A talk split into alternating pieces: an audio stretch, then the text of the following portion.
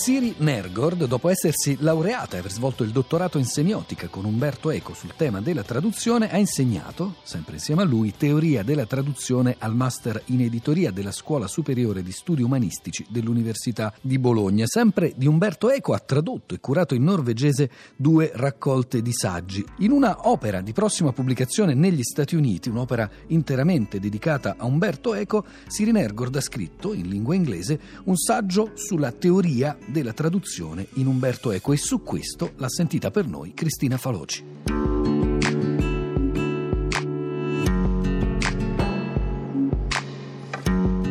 Siri Nergard, la posizione di Umberto Eco è assai singolare, se non quasi unica. È stato intellettuale, studioso di semiotica, scrittore, ovviamente autore tradotto in una cinquantina di lingue, traduttore lui stesso. Ecco, questo osservatorio privilegiato, come ha influenzato in particolare la sua teoria sulla traduzione? Direi in modo fondamentale, profondo. La sua curiosità verso la traduzione non nasce solo del, dal fatto che lui stesso ha tradotto ed è stato tradotto, ma anche che la traduzione è un problema profondamente semiotico, è un problema di interpretazione, interpretazione dei testi, come trasportare un'interpretazione da un contesto linguistico-culturale in un altro. E ovviamente appunto la sua teoria, se vogliamo dire, anche se lui stesso dice non è, io non ho una teoria della traduzione, un pensiero così sistematico, però ho delle idee eh, sulla traduzione e le baso molto sull'esperienza.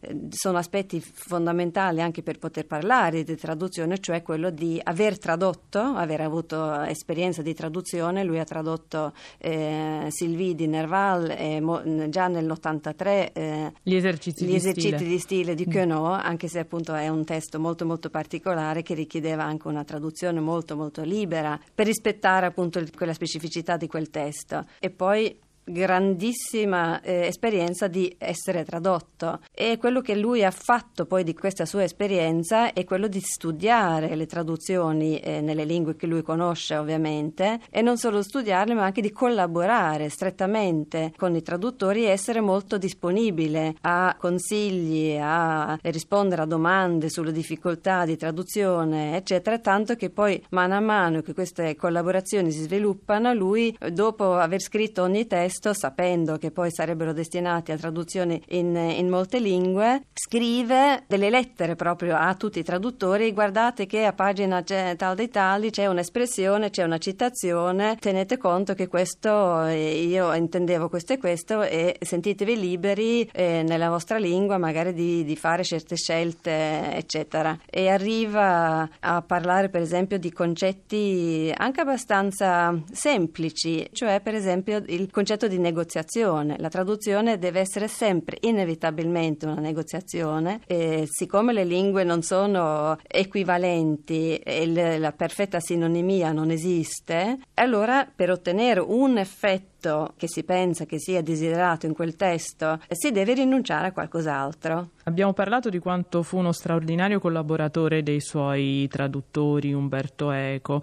e nel suo libro Dire quasi la stessa cosa riassume questa raccolta appunto di suoi interventi sulla traduzione, di pratica, di esperienze, il suo punto di vista. E lui stesso riconosceva come compito del traduttore il fatto di saper rendere l'intenzione del testo e non necessariamente l'intenzione del suo autore. Sì, che potrebbe sembrare una, una, una contraddizione. Infatti lui parla dei limiti dell'interpretazione, proprio in quel libro lui sviluppa questo concetto di intentio operis, cioè l'intenzione dell'opera, cioè che cos'è che deve fare il lettore modello e attivare quella strategia testuale che c'è all'interno del testo e, essere guidato collaborando con il testo nell'interpretazione, così interpretarlo. E uno dice: Ma eh, se è il testo che dà questi segnali, queste linee guida, perché allora deve intervenire l'autore rispetto ai traduttori? E direi che questa contraddizione apparente non è poi alla fine così reale perché quello che si vede spessissimo nelle indicazioni e negli esempi che lui dà, per esempio, esempio anche in questo libro dire quasi la stessa cosa, è che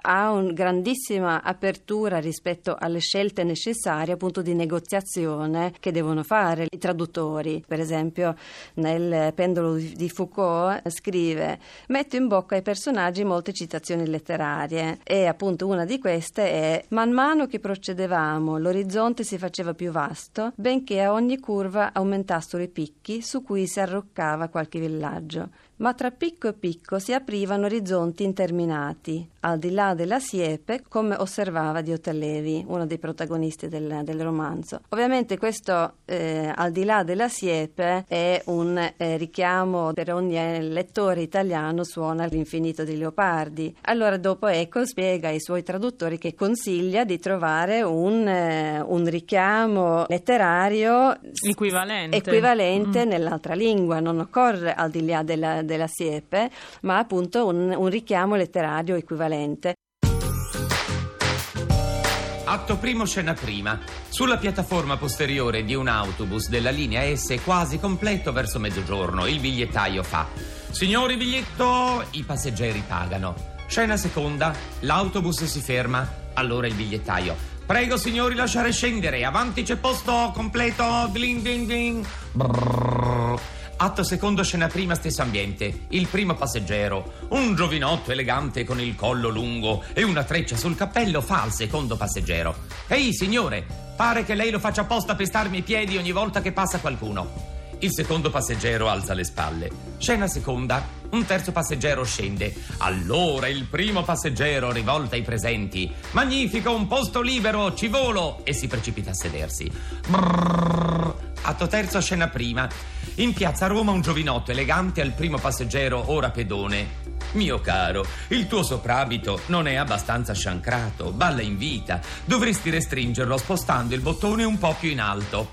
Scena seconda. Da un autobus S che passa per la piazza, un quarto passeggero fa. To! Guarda quel giovanotto che era con me sull'autobus e che se la prendeva con quel povero diavolo. Curiosa coincidenza. Voglio ricavarne una commedia in tre atti.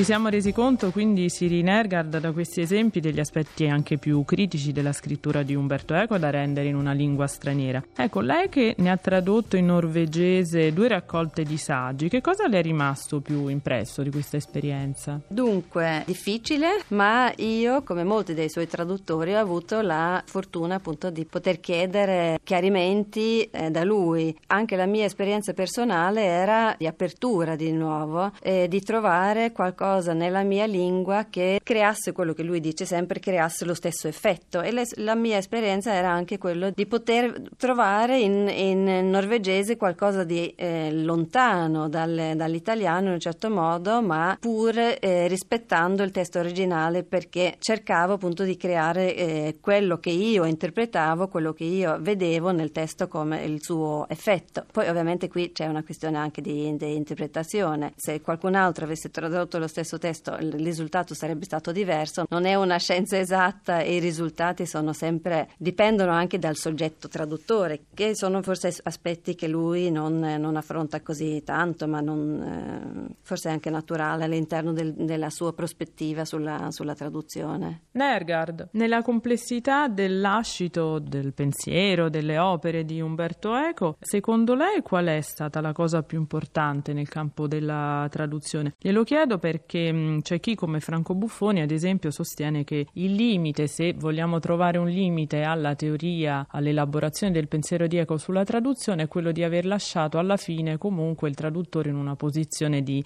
lieve subalternità, cioè comunque di un confronto in definitiva non alla pari tra autore e traduttore. Questo secondo lei può essere accaduto, se lei è d'accordo ovviamente, per il fatto che Eco fu soprattutto in definitiva un autore tradotto? Ma secondo me è anche perché lui si dedica all'analisi, alla riflessione sulla traduzione eh, di eh, opere letterarie e di opere di alta letteratura, in cui appunto la letterarietà di, dei testi che lui tratta deve essere molto rispettato. Eh, sì, non parlerei tanto di, di, di, subalternità, mi sembra quasi un po' eh, una, un'accusa eh, un po' ingiusta nel, nel suo caso, anche perché gli esempi sono molti di autori che invece non vogliono avere niente a che fare con i traduttori e considerano la loro opera quasi intraducibile, quanto è frutto del loro genio all'interno della loro lingua, eccetera. Nulla di tutto questo è presente né nella sua riflessione né nel suo pensiero sulla traduzione.